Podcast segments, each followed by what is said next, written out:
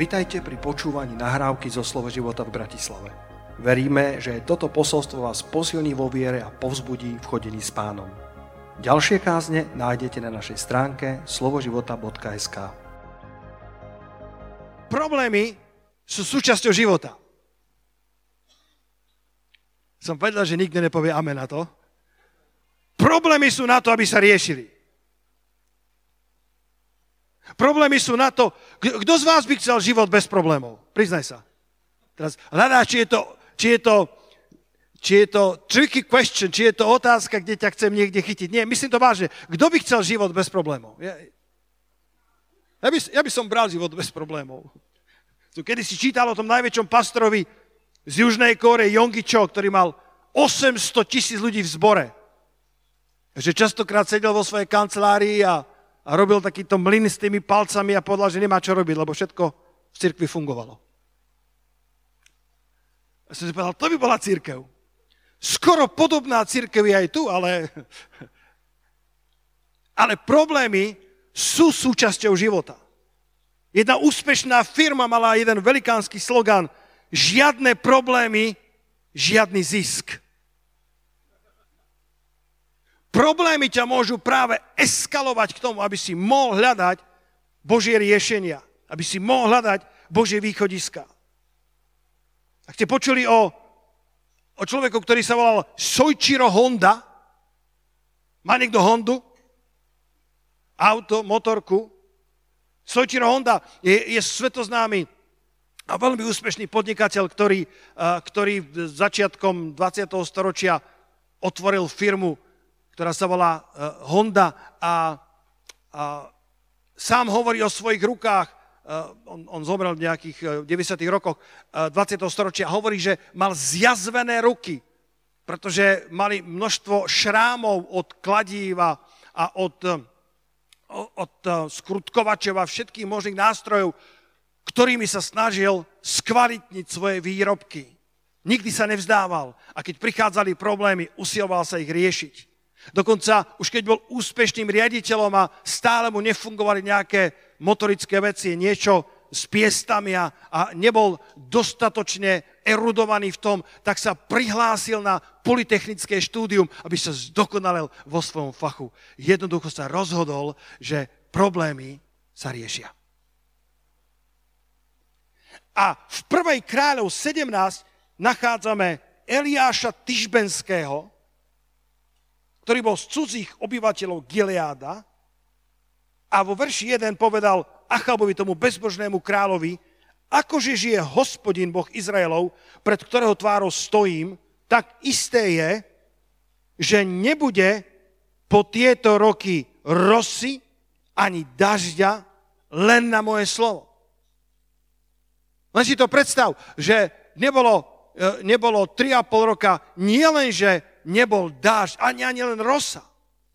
Po 3,5 roka. Taká devastácia do, do, do prírodného ekosystému a, a, a to samozrejme e, vypôsobilo hladomor nebývalých rozmerov. A to bolo kvôli bezbožnosti vtedajšieho Achaba a Jezábel, ktorí, e, ktorí, ktorí kráľovali nad Izraelom.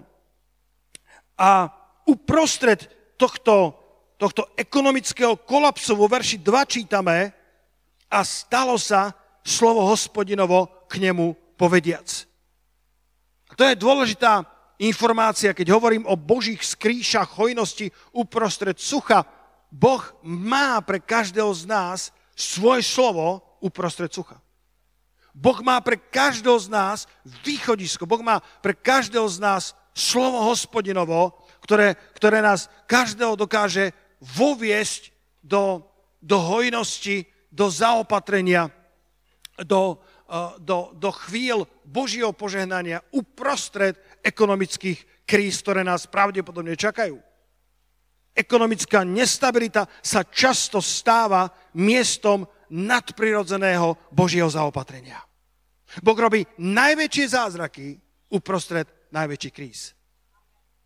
Či je to kríza národná, alebo je to kríza rodinná, vzťahová, finančná, zdravotná, akákoľvek kríza, kríza so svetlom v sále, akákoľvek kríza sa, sa, sa stane v našich životoch, Boh uprostred akejkoľvek krízy je pripravený konať tie najväčšie zázraky.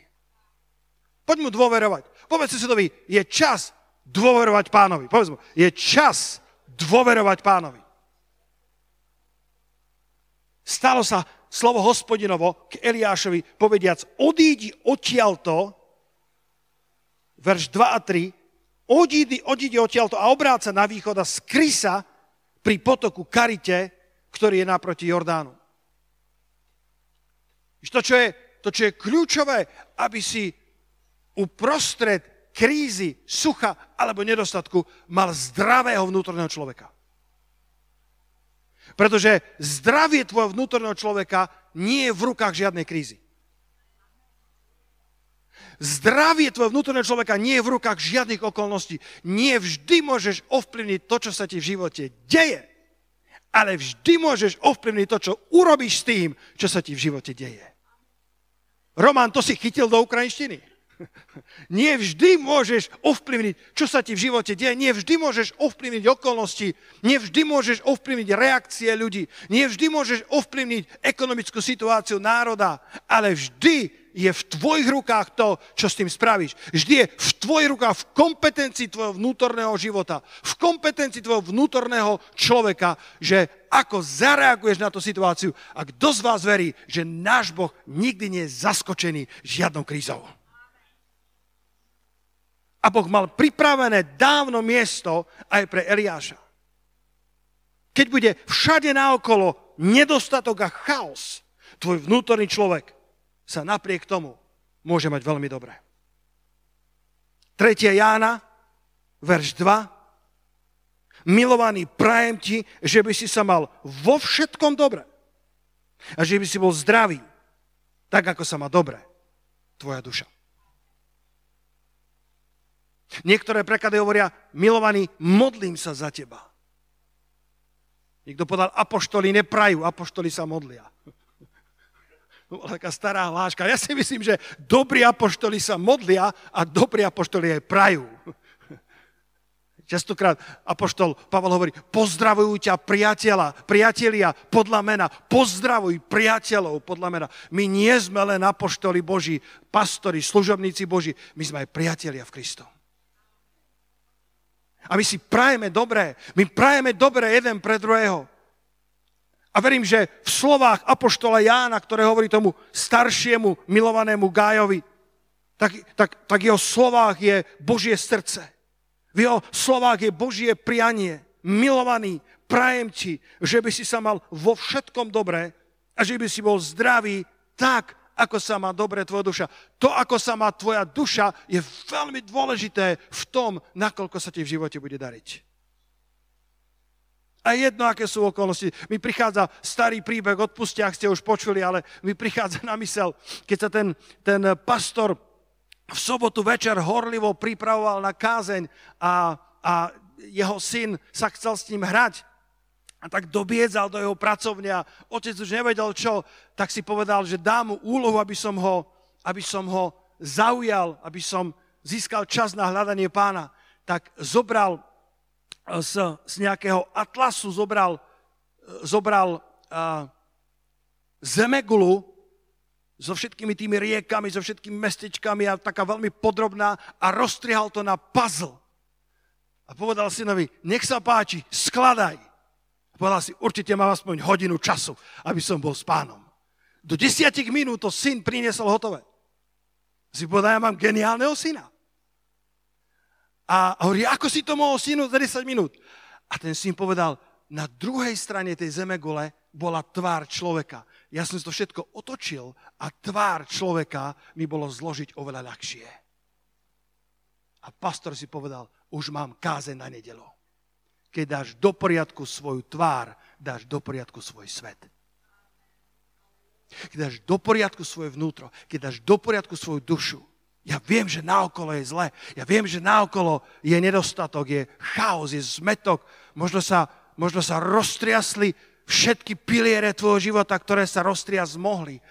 Ale ak dáš do poriadku svoju tvár ak dáš do poriadku svoje vnútro, milovaný, prajem ti, aby si sa mal vo všetkom dobre. Milovaný, prajem ti, aby si bol zdravý, aby si prosperoval tak, ako sa má dobre tvoja duša. Ak dáš do poriadku svoju dušu, tvoj svet sa začne dávať do poriadku. Mnohí chcú dávať do poriadku svoj svet, ale ich duša je v rozvalinách. Mnohí chcú dávať do poriadku svoj svet a nachádzajú obetných baránkov. Vždy je niekto zodpovedný za môj chaos.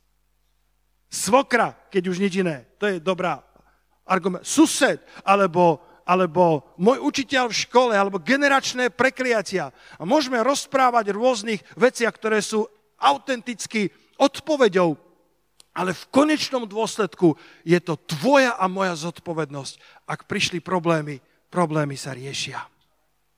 Ak prišli problémy, v problémoch hľadaj Božiu tvár a častokrát uprostred tých najväčších problémov Boh bude k tebe hovoriť najviac.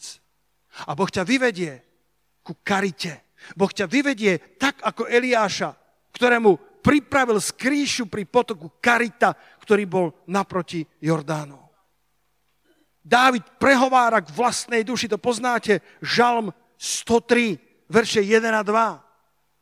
Dávid ako duch, ak poviem takým novozákonným jazykom, jeho duchovný človek, prehovára k Dávidovi duši.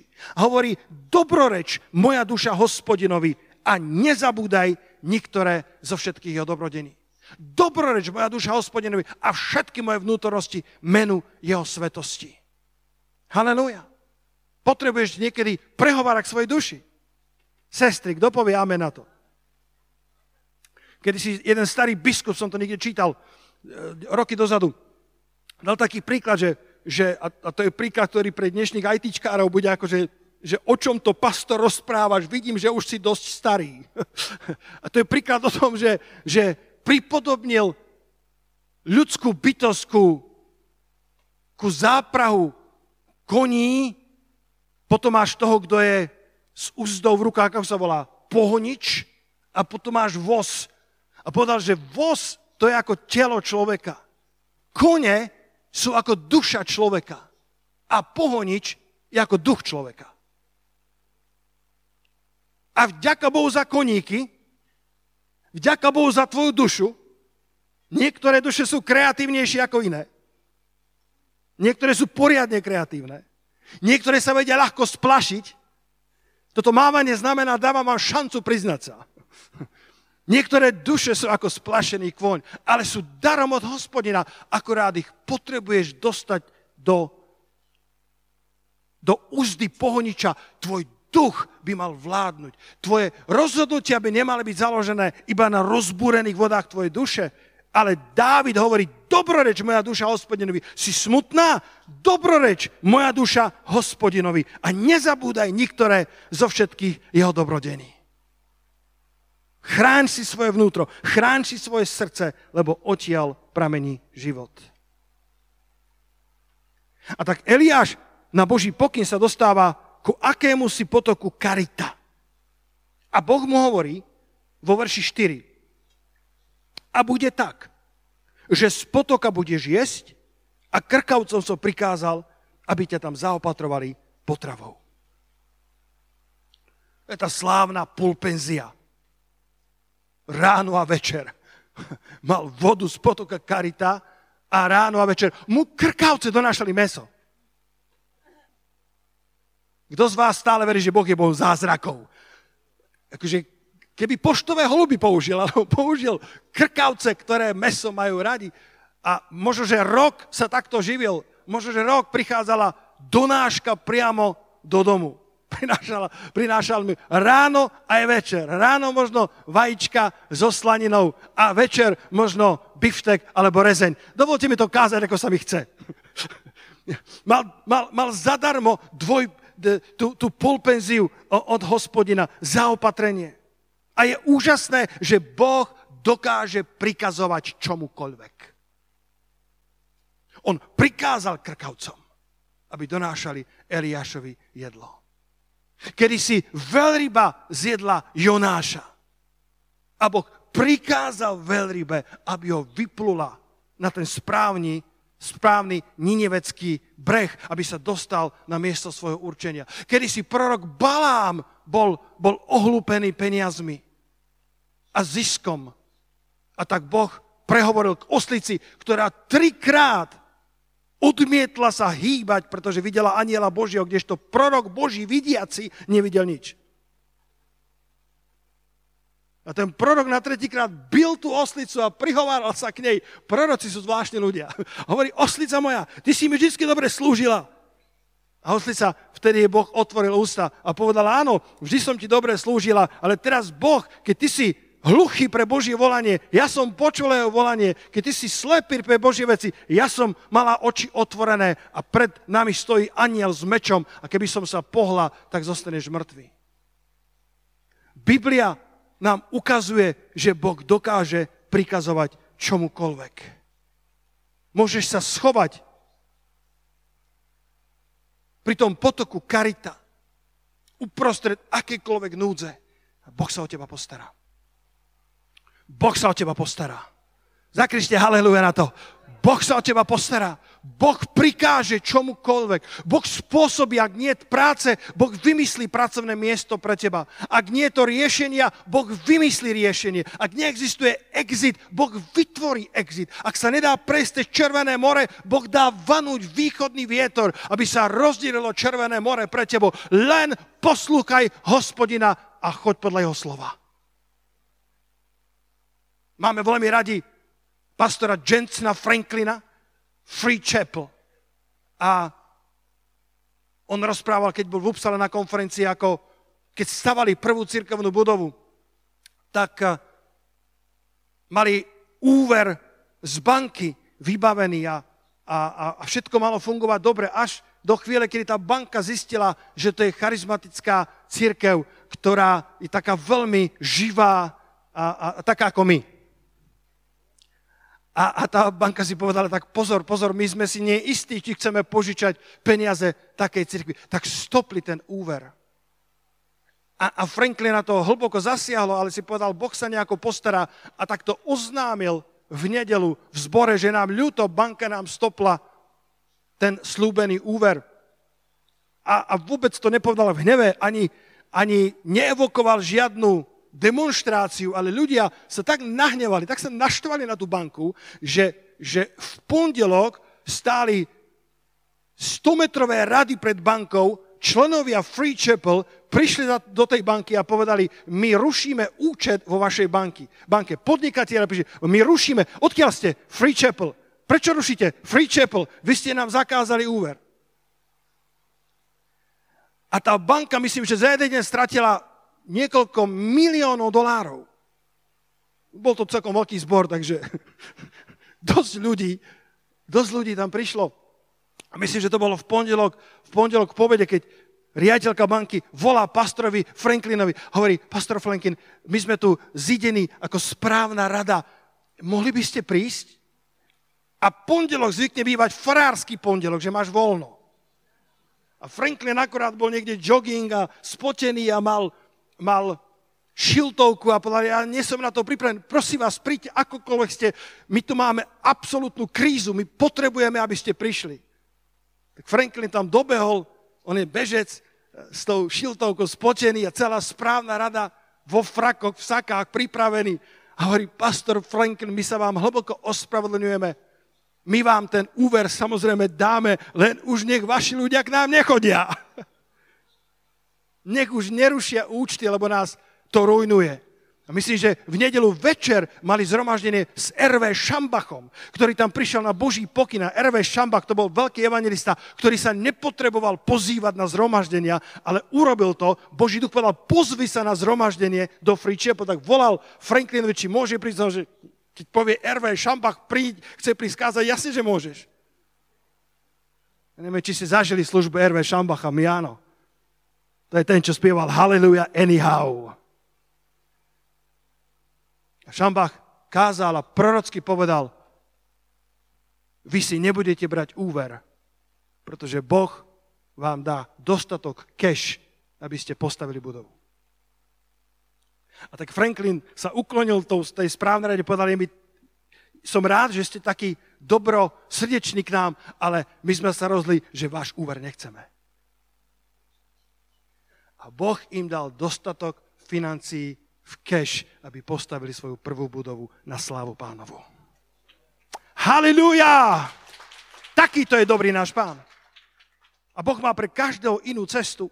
Boh má pre každého z nás svoju karitu. Ja neviem, aká je tvoja karita, aká je tvoja cesta. Ja sa nesnažím ti povedať niečo, aby si kopíroval vieru niekoho iného. Ja sa ti snažím hovoriť Božie slovo, aby si sa usiloval napodobňovať Boha vo svojom rámci, vo svojom horizonte, vo svojom povolaní. To prvé, čo je Božou skrýšou hojnosti uprostred sucha, je Božia náruč. Povedzte Božia náruč. Nevieme presne lokalizovať geograficky, kde sa nachádzal potok Kerita.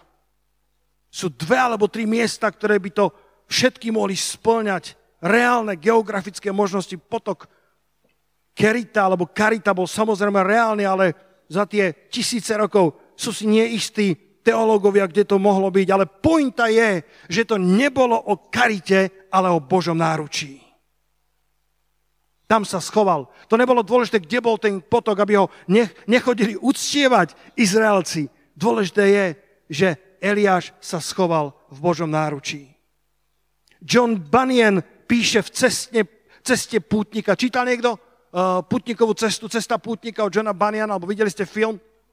Bol vo vezení za to, že kázal Krista. To je dlhý príbeh. Jedna z najslavnejších kníh, ktorú v istom období v britskom kráľovstve vlastnil každý spolu s Bibliou. Biblia a cesta pútnika bolo akože must, bolo akože nevyhnutnosťou pre každú anglickú domácnosť. A on píše, keď bol v tom väzení niekoľko rokov, tak píše, Boh ma dal na miesto, kde už viac nemôžem žiť z mojej práce, nemôžem žiť z mojej rodiny, nemôžem žiť s priateľov ani z potešení, či dokonca z mojej služby musím žiť z Boha, ktorý je neviditeľný. Kto na to povie amen? Musím žiť z Boha, ktorý je neviditeľný. Ale zároveň Boha, ktorý je hmatateľne prítomný. Jeho požehnania nie sú neviditeľné. Jeho prítomnosť je veľmi hmatateľná. Jeho priazeň budeš na človeku vidieť. Jozef a Putifar. Keď bol Jozef otrokom v dome Putifara, čítame, že Boh mu napriek jeho postaveniu žehnal takým spôsobom, že sa mu všetko darilo. No, že si na chvíľku otoč prvú Mojžišovu 39. kapitolu, len takú malú odbočku eh, pre vás, ktorí, eh, ktorí chcete zobrať maximum z tohto zhromaždenia. Jozefov príbeh netreba predstavovať nejak zvlášť.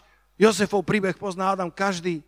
A, a Jozef sa ocitol neprávom v rukách tohto otrokára, tohto veľkého uh, uh, generála, veliteľa uh, stráže faraónovej Putifara. A ocitol sa v tejto nezávidenia hodnej situácii, ale Biblia hovorí, Lacko, pomôžme, myslím, že je to verš 2. Myslím, že je to verš 2. Najprv verš 2 mi ukáž. Čítame, že, že napriek tomu, že sa ocitol ako otrok bezprávny, hospodin bol s Jozefom a bol mužom, ktorému sa všetko darilo. Bratia a sestry, môžeš prísť do bodu, kedy sa ti bude všetko dariť, pretože Božie požehnania budú na tebe. Hospodin bol s Jozefom, to, to, to, že, bol, to že stratil to postavenie uh,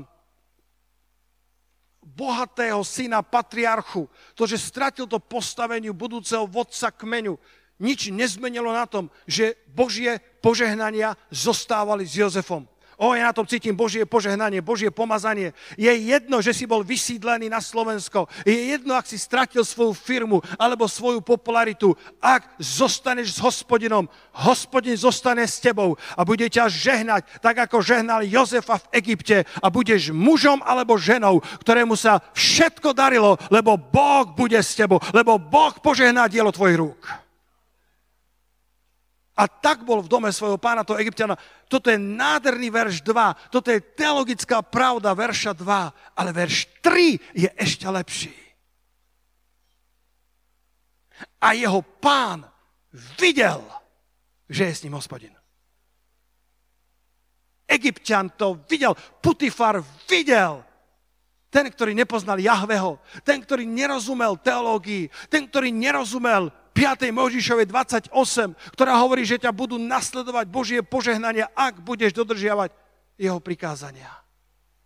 Halelúja. Halelúja. Keď som bol v Užhorode na bohoslužbe, tak si pamätám, tak som tak som dostal nápad a behal som po celej sále a ustanovil som jedného brata, ktorého som nazval Božie požehnanie. A povedal som, ak ja pôjdem za Božími prikázaniami, Božie požehnania ma dostihnú. Andrej, zahraž mi to požehnanie. Zahraž mi. Bratia, sestry, my sa neženieme za požehnaniami. Požehnania sa ženú za nami, ale sú trošku unavené. Ale neboj sa, on pôjde. My sa neženieme za požehnaniami. Andrej, mali by ste ma dostihnúť požehnania, neviem, či máte dosť síl. Biblia hovorí, že požehnania Božie, požehnania Božie ma dostihnú a premôžu. Prosím ťa, dávaj pozor na môj chrbát, ale poď ma premôcť, bratu. Poď ma premôcť. Andrej, si dobré požehnanie, zoberiem ťa aj na budúce. Sú ľudia, ktorí utekajú za požehnaniami. Sú ľudia, ktorí utekajú za lepšou zemou, za lepšou prácou. Nikdy nie sú spokojní. Vždy je na vine môj šéf. Vždy je na vine moja malá výplata. Vždy je na vine ten alebo onen ale sú ľudia, ktorí povedia, je jedno, kde sa nachádzam. Je jedno, čo sa v mojom živote stalo, pretože ja som si zachoval vieru v živého Boha. A môj Boh ma požehná v dome Egyptiana. Môj Boh ma požehná kamkoľvek pôjdem a požehnania ma dostihnú a premôžu. A čítame, že Egyptian to videl. Čítame, že nielen, že bol Jozef požehnaný, ale ten Egyptian, ten Potifar videl, že je s ním hospodin. Rozpoznal to Božie... Po... Boh je neviditeľný Boh, ale jeho priazeň a jeho požehnania sa budú vidieť. Keď sa vrátime k Eliášovi, už len, už len 15 minút. Vždycky, keď to poviem, tak sa niektorí ľudia uškrňajú, a, a, a, lebo vedia, že nikdy nevieš, čo pán spraví, ale, ale, ale aby sme mali čas na modlitbu, pozri sa do 17. kapitoly 1. kráľov vo verši 5. Vo verši 5. Ak Boh dá, na budúcu nedelu by som možno pokračoval v tejto téme, lebo, lebo je, je toho viacej. Je, je viacej skríž hospodinových, do ktorých ťa volá uprostred sucha. Ale tu čítame, že odišiel Eliáš a učinil podľa slova hospodinova a odíduc, usadil sa pri potoku Karite, ktorý naproti Jordanu. Usadil sa. To, to, to, ma, to ma oslovilo z tohto verša. Usaď sa v Kristovi. Nedovol, aby ťa hlad a chaos naokolo teba vyhodili zo sedla. Eliáš si ustlal pri potoku Karita a dostával ročnú polpenziu zadarmo. Boh mu pripravil skutočnú skrýšu najvyššieho. Žalm 91, kde ho schoval pod svoje krídla a staral sa o svojho služobníka uprostred sucha. Skrýša v Božom náručí. Skrýša v Kristovi. Skrýša pod jeho krídlami. Skrýša v tvoni všemohúceho. Tvôňa všemohúceho je častokrát symbolika odpočinku v Bohu. Koľko potrebujete odpočinok v Bohu? Nie od Boha, odpočinok v Bohu.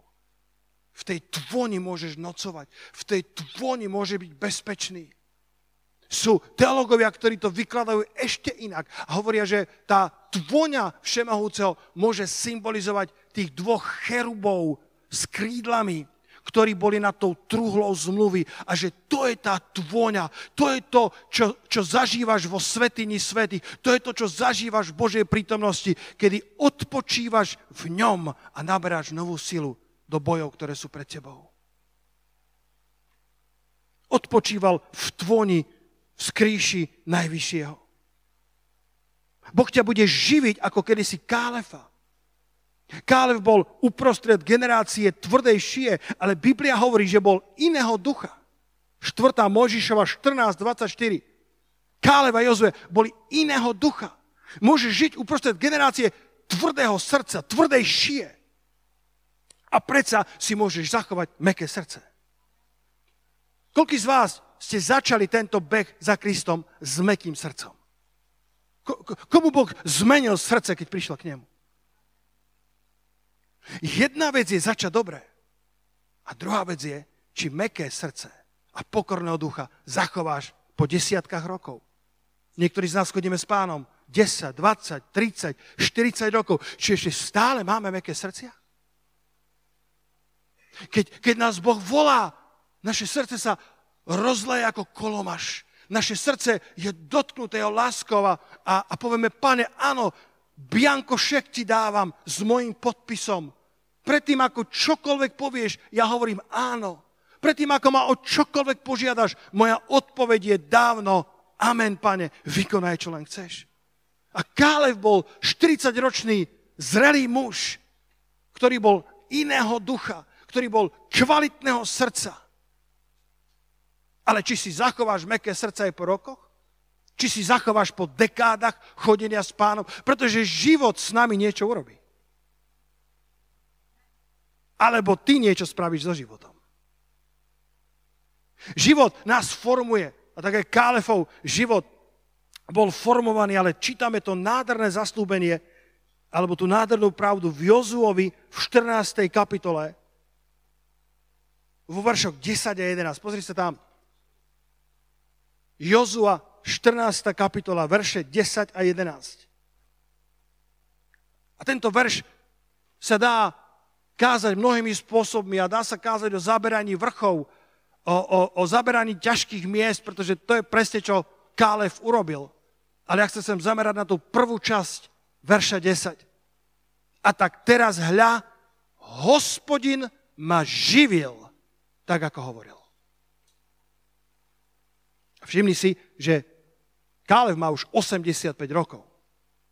Toto je, že 45 rokov odtedy, čo to hovoril hospodin Možišovi, čo chodil Izrael po púšti a teraz hľa, je mi dnes 85 rokov. Prešlo 45 rokov od chvíle, kedy Boh povedal o Kálefovi a Jozovi, oni sú iného ducha. Oni sú, oni sú ducha, ktoré, e, ktoré, ktorý rád poslúcha hospodina, mekého srdca, nejako ostatní, ktorí sú tvrdejšie ale prešlo 45 rokov. Má už 85, je to starý muž. A predsa hovorí, a tak teraz, hľa, hospodin ma živil. Bratia, sestry, ak by niekto z vás prechádzal púšťou, ešte stále ťa môže živiť hospodin. Eliáš bol živený od hospodina pri potoku Karita. Všimni si tie slova. Hospodin ma živil. A potom, potom, mu, potom mu tam ďalej hovorí, e, Lacko, kde to tam je? Ešte dnes som taký silný, ako som bol v deň. Vidíš, jeho sila nevyprchala, jeho, jeho elán nevyprchal, jeho esprit bol stále tam, jeho duch bol stále živý, jeho duch bol stále fascinovaný Božími výzvami. Nikdy nie si príliš starý na to, aby si sníval Božie sny. Nikdy nie si príliš skúsený v pánovi na to, aby si nemohol povedať, pane, aká je ďalšia kapitola môjho života. Povieš si, pastor, ale ja už nemám síl. A Kálev, 85-ročný, hovorí, ešte aj dnes mám tú istú sílu, pretože celých 45 rokov som nebol živený tvrdou šijou tohto ľudu, nebol som živený ich reptaním a pochybnosťami, bol som živený od hospodina. A preto moja sila je rovnaká ako vtedy, či už ísť do boja, alebo ináče postupnúť pána, či v tom alebo onom som pripravený. Dajme pozor, čím sa živíme. Pohro susedovi a povedz, daj pozor, čím sa živíš. daj pozor, čím sa živíš. Kálev sa živil hospodinom. Kálev sa živil jeho zasľúbeniami. Nevieme presne, nemal Bibliu ako my, ale do istej miery bol živený od hospodina, takto sám o sebe hovorí. Daj pozor na ľudí, ktorí ti povedia, poviem ti niečo o tom a o tom, ale nikomu to nehovor. Pretože ak sú pripravení hovoriť o iných pred tebou, pravdepodobne hovoria o tebe pred inými. Niekto povedal, ak si stratil niektorých priateľov, možno ich Boh odstránil z tvojho života, pretože On počul to, čo si ty nepočul a videl to, čo si ty nevidel. Kálev sa ocitol v generácii, ktorá bola tvrdej šie, reptajúca, plná pochybnosti, ale Kálev sa živil hospodinom. 40 rokov sa plahočí po púšti spolu s generáciou tvrdého srdca a predsa jeho srdce ostáva meké. Neživil sa ich neverou, reptaním, ale dovolil, aby jeho vnútro živil hospodin. Eliáš bol v Božom náručí pri potoku Kerita, Karita. Eliáš sa ocitol na mieste požehnania, napriek tomu, že bolo sucho všade naokolo. Eliáš si strážil svoje srdce. Jozef si strážil svoje srdce. Kálev si strážil svoje srdce a uprostred sucha a nedostatku boli stále požehnaní od hospodina. A ešte je druhé miesto, ktoré dnes ráno zmienim a, a budem pristávať. Druhé miesto, kde Boh pripravil skrýšu uprostred sucha, skrýšu hojnosti, je Boží dom. Boží dom. Boží dom. Otcov dom. Halelúja. Povedzte spolu so mnou, Boží dom. Že Eliáš možno rok bol zaopatrovaný pri karite a potom ten potok vyschol a Boh mu hovorí, aby išiel ku tej vdove zo Sarepty a požiadal ju, aby najprv dala jemu vodu a najprv jemu niečo upiekla, uvarila. A ona povedala, mám už len kúsok múky a oleja, zjem a zomriem, nemám dostatok. Ale Eliáš povedal, najprv urob mne a potom urobíš synovi a galeta múky sa neminula a olej sa neminul. Som rozmýšľal, že možno prorok Eliáš s tou vdovou by mohli byť výborným tandemom moja mama varí lepšie. Možno by vyhrali všetky súťaže, pretože ona varila a prorok prorokoval. Prorok sa modlil, prorok prinášal inštrukcie. A keď varila, múka sa neminula. Keď varila, olej sa neminul. A čítame, že, že tá žena mala aj múku, aj oleja pre ňu, pre proroka, pre svojho syna, až dokiaľ Boh nedal dáž na zem. 17. kapitola, niekde to tam, Lacko, mám, e, možno, že verš 20, verš 14, galeta múky sa nevytroví, ani nebude chýbať v nádobe oleja až do toho dňa, v ktorý dá hospodin dáž na zem. Povedzte amen na to. Najprv bol v Božom náručí pri potoku Karita a potom sa dostáva do malého spoločenstva vdovy a jej syna a, a, a, a prežívajú spoločenstvo viery a prežívajú Božie zaopatrenie, kedy sa múka nevytrovila a olej ostal stále v hojnosti, až dokiaľ neprišiel dážď. Kto z vás niekedy čítal príbeh o marnotratom synovi? Lukáš 15. kapitola. A, a ja som tam nikdy nevidel. Videl som toľko krásnych konotácií, ale toto som nikdy nevidel. Keď on odišiel do tej ďalekej krajiny, keď opustil svojho otca, aby išiel do ďalekej krajiny, tak na tú ďalekú krajinu prišiel veľký hlad. Ale ten marotratý syn vo svojom srdci urobil pokánie a povedal si, vrátim sa k svojmu otcovi, pretože aj ten posledný nádenník, nájomník v dome môjho otca má hojnosť chleba. Keď je nedostatok vo svete, v dome pánovom je hojnosť chleba. Keď je sucho naokolo nás, v dome nebeského Otca je vždycky hojnosť. Môžete zakričať haleluja na to. V dome pánovom je vždycky hojnosť. To je skrýša hojnosti uprostred sucha. Drž sa domu pánovho. Keď prišiel hladomor na svet, v dome jeho otca bolo také zaopatrenie, že aj tí poslední nádenníci, tí poslední sluhovia mali hojnosť chleba. To je Lukáš, 15. kapitola, verš 17.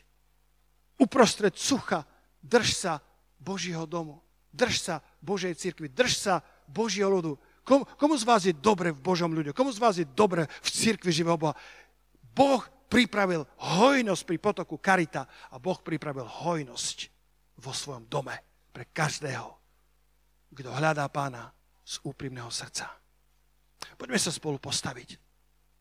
Slúbil som, že 15 minút a ja som to dodržal. Zázračné. Boh je Bohom zázrakom. Amen. Poďte chváliči na pódium. V posledných časoch to najlepšie miesto, kde môžeš byť, je v cirkvi živého Boha. Stratil som vás, či ste stále tu? To najlepšie miesto, kde je hojnosť chleba, kde je hojnosť pomazania, hojnosť Božej prítomnosti, hojnosť priateľstva, hojnosť zaopatrenia, je byť spojený s Božím domom. Ty a tvoja rodina budete niesť veľa prospechu z toho, ak budete zasadení v dome hospodinovom. Lebo ak budeš zasadený v dome hospodinovom, Svete písmo hovorí, že sa budeš zelenať i vo svojich šedinách. Ponesieš veľa ovocia i vo svojich šedinách. Keď, keď naokolo bude ťažko a dokonca aj ty budeš oslabený vo svojej duchovnej imunite. Aj ty budeš atakovaný nepriateľom zľava, správa, ak budeš zasadený v dome hospodinovom, ponesieš veľa ovocia a budeš neustále kvitnúť aj vo svojich šedinách.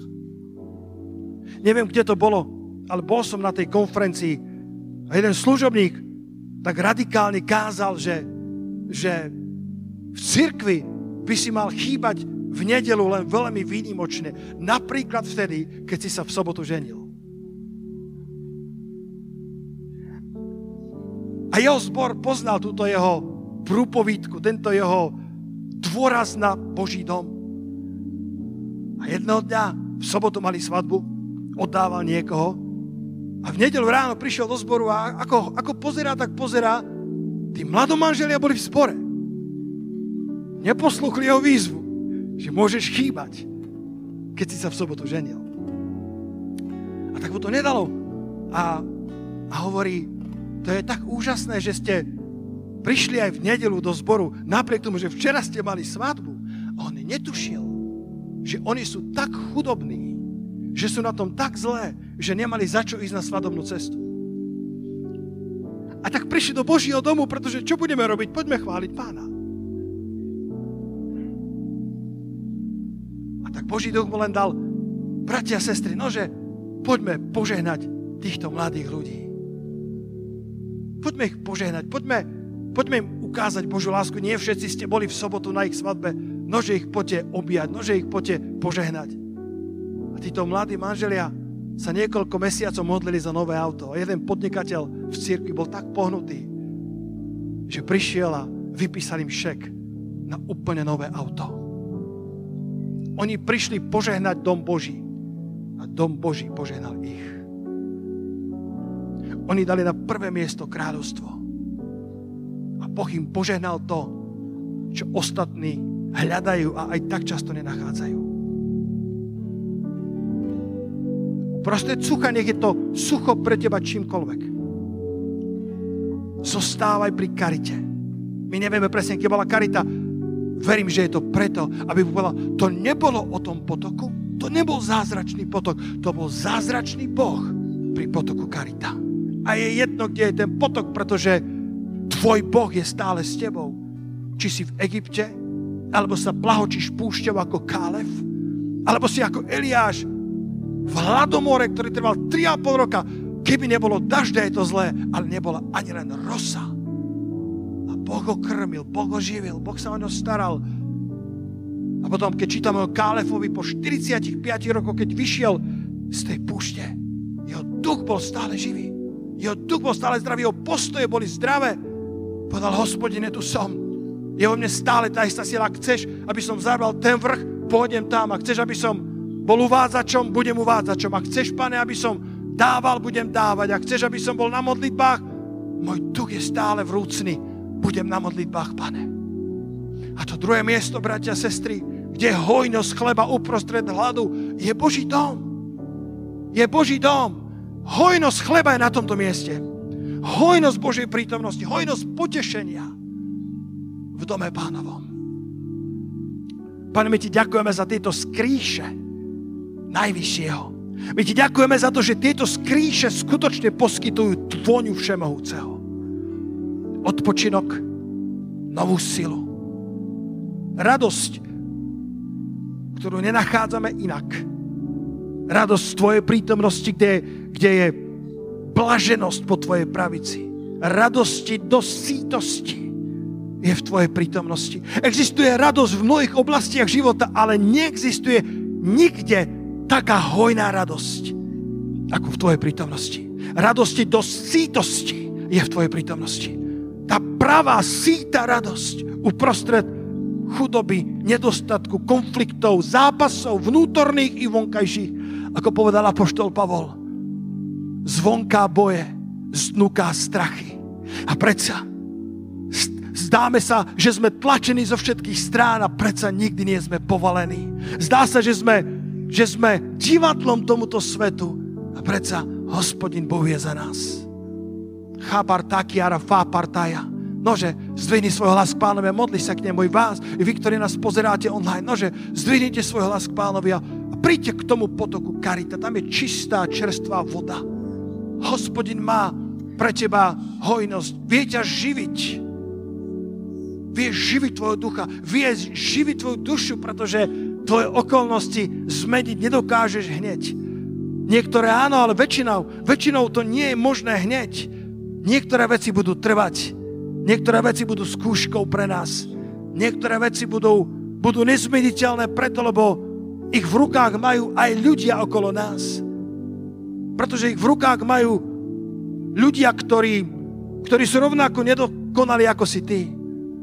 Ale to, čo v rukách máme, je naša duša, naše vnútro, naše rozhodnutia. Halelúja. Povedz spolu so mnou takto, povedz, drahý pane, otváram ti svoje srdce, že by si ma živil, že by si nasycoval môjho ducha a chránil moje srdce. Modlím sa, pane, že by sa mi vo všetkom darilo. Aby som bol zdravý, tak ako sa má dobre moja duša. Ja hovorím k mojej duši, Hej, duša, dobroreč hospodinovi. Chvál svojho Boha. Prečo si smutná duša? Keď tvoj Boh žije a bude ťa živiť. Pane, pripomínam si všetky tvoje dobrodenia. Lebo si dobrý ku mne lebo si ma požehnal toľkými požehnaniami. A teraz ťa poprosím, že by si tak stvihol ruky k nebesiam a ďakoval mu za tie požehnania. Len ty vieš, čo to bolo. Len ty vieš. Len ty vieš. Niekedy sme geniálni v počítaní všetkého, čo nefunguje. A zabúdame na ďakovanie za to, čo funguje. Niekedy sme experti na to, aby sme videli všetko negatívne a zabúdame na všetko dobré, čo sme v Kristovi už dostali. Pane, chceme ti poďakovať. Naša duša, tak ako Dávidova, má tendenciu zabúdať. Naša duša má tendenciu sa sťažovať a reptať a, a smútiť. A je to do istej miery v poriadku, tak si nás stvoril. Naša duša prežíva ups and down. Naša duša prežíva ten roller coaster, prežíva ten, ten, ten čas hajpu a ten čas smutkov alebo melancholii, tak si nás stvoril. Ale modlíme sa, Pane, aby pohoničom nášho života nebola duša, ale náš duch, náš nový, znovu zrodený človek, aby sme mohli kráľovať v tomto živote skrze Krista aby sme mohli kráľovať v tomto živote skrze hojnosť milosti a daru spravodlivosti skrze toho jediného Ježiša Krista. Aby to nebola duša, ktorá diktuje naše nálady, aby to nebola duša, ktorá diktuje naše šťastie. Pretože Ty máš pre nás skríšu najvyššieho, uprostred najväčšieho sucha. Tvoja prítomnosť a prítomnosť Božieho domu, prítomnosť Tvojho pomazania v spoločenstve veriacich. Ďakujeme za hojnosť chleba, pane. Ďakujeme za zaopatrenie pre našu dušu, nášho ducha i naše telo, lebo sa staráš o nás.